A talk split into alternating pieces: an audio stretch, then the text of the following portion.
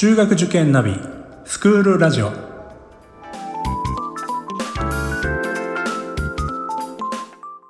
スクールナビゲーターののびるです。この番組は中学受験を目指すご家庭に学校の先生からの生の声や受験に役立つ情報をお届けするラジオです。それでは早速今日の学校の先生よろしくお願いします。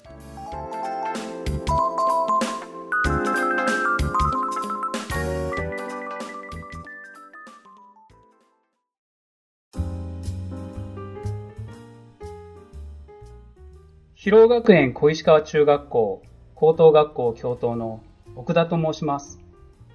どうぞよろしくお願いをいたします。広尾学園小石川中学校高等学校は文京区の旧小石川籠町にある村田女子高等学校が開校し、来年度2021年に開校します。閑静で落ち着いた佇まいの住宅地に囲まれ、都営三田線仙国駅より徒歩2分、山手線巣鴨駒込より徒歩13分と、学びの環境と通学の利便性を兼ね備えた立地です。えー、広学園との連携でございますが、広学園と同等同質の教育を目指します。教育連携校として2018年から教頭、学園長、そして今年度校長を招きました。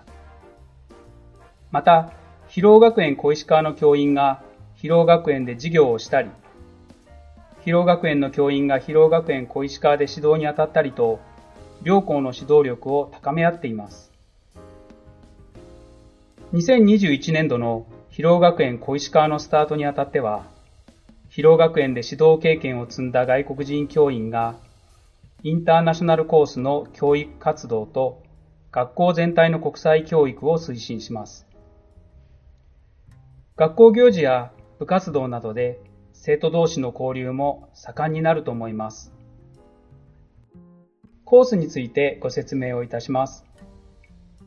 中学校の定員はインターナショナルコースの各専門分野の外国人教員が英語で授業を行うアドバンストグループが40名。入学してから英語力を伸ばしていくスタンダードグループが40名。そして様々なプログラムで本物に触れ、本物を目指す本科コースが40名の計120名です。アドバンストグループは海外在留、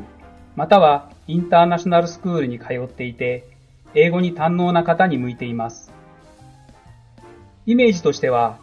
英検ですと1級から2級くらいです。スタンダードグループは、ほとんどミリ州であっても、将来世界で活躍したいという方に向いています。この2つのグループが混在したクラスを2つ作ります。担任は外国人教員と日本人教員のダブル担任制です。朝のホームルームは外国人教員が英語で行います。スタンダードグループの生徒は入学時は苦労しますが、毎日シャワーのように英語を浴びることで、1学期の終わり頃には聞き取れるようになります。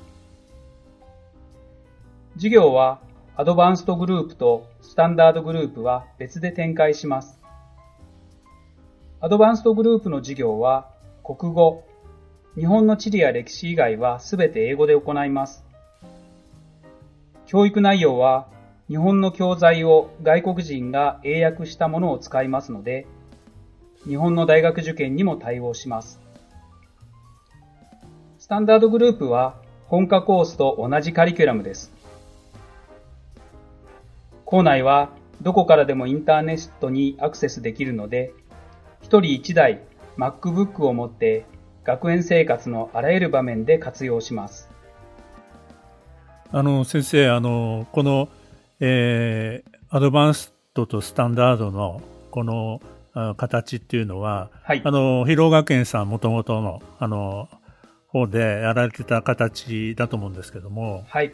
あのやはりあれですよねあのいわゆる主要の教科以外の時には一緒にこう、えー、体育とか、はい。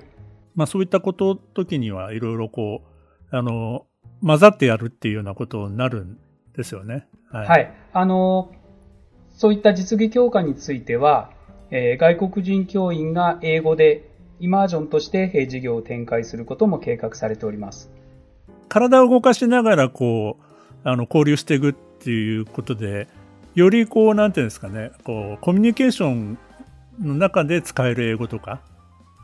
そういうものが育っていくっていうふうにも感じますね。おっしゃる通りですね。あの、まあ、少人数120名という1学年の人数ですので、えそこに外国人教員が多数いて、で、えもう本当に道具のように使う。普段の行動の中で英語を浴びる。そういう経験が活かされて、おそらく英語力が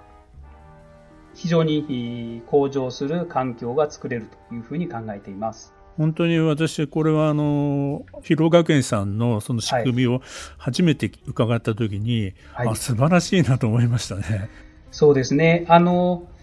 スタンダードグループで英語がほとんど身についていない生徒が入学して、だいたい中学3年生で9割ぐらいが英検2級を取得していますので、まあそういう元になっているのはその環境によるものが大きいというふうに思っております。そうだと思います。やっぱり日本のこれまでの英語教育の、なんていうんですかね、ちょっと足らない部分っていうのは、学校で英語を勉強、まあ、あの、机の上で勉強するんだけど、まあ、もともとその、英語を使う環境が少ないというか、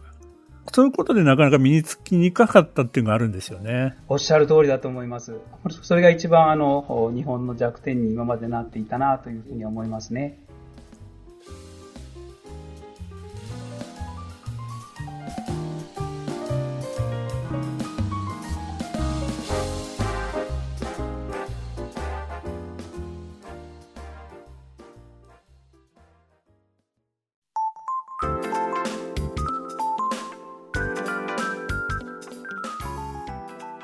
この番組では番組への感想、出演してほしい学校など皆様からのお便りをお待ちしています。また、受験に関する質問や相談にもお答えしていきますので、番組の概要欄のリンクや Twitter のダイレクトメールからお気軽にお寄せください。Apple、Amazon、Google、Spotify などの無料のポッドキャストアプリから登録または購読のボタンを押していただくと更新情報が届きますので便利です。それではまたスクールラジオでお会いしましょう。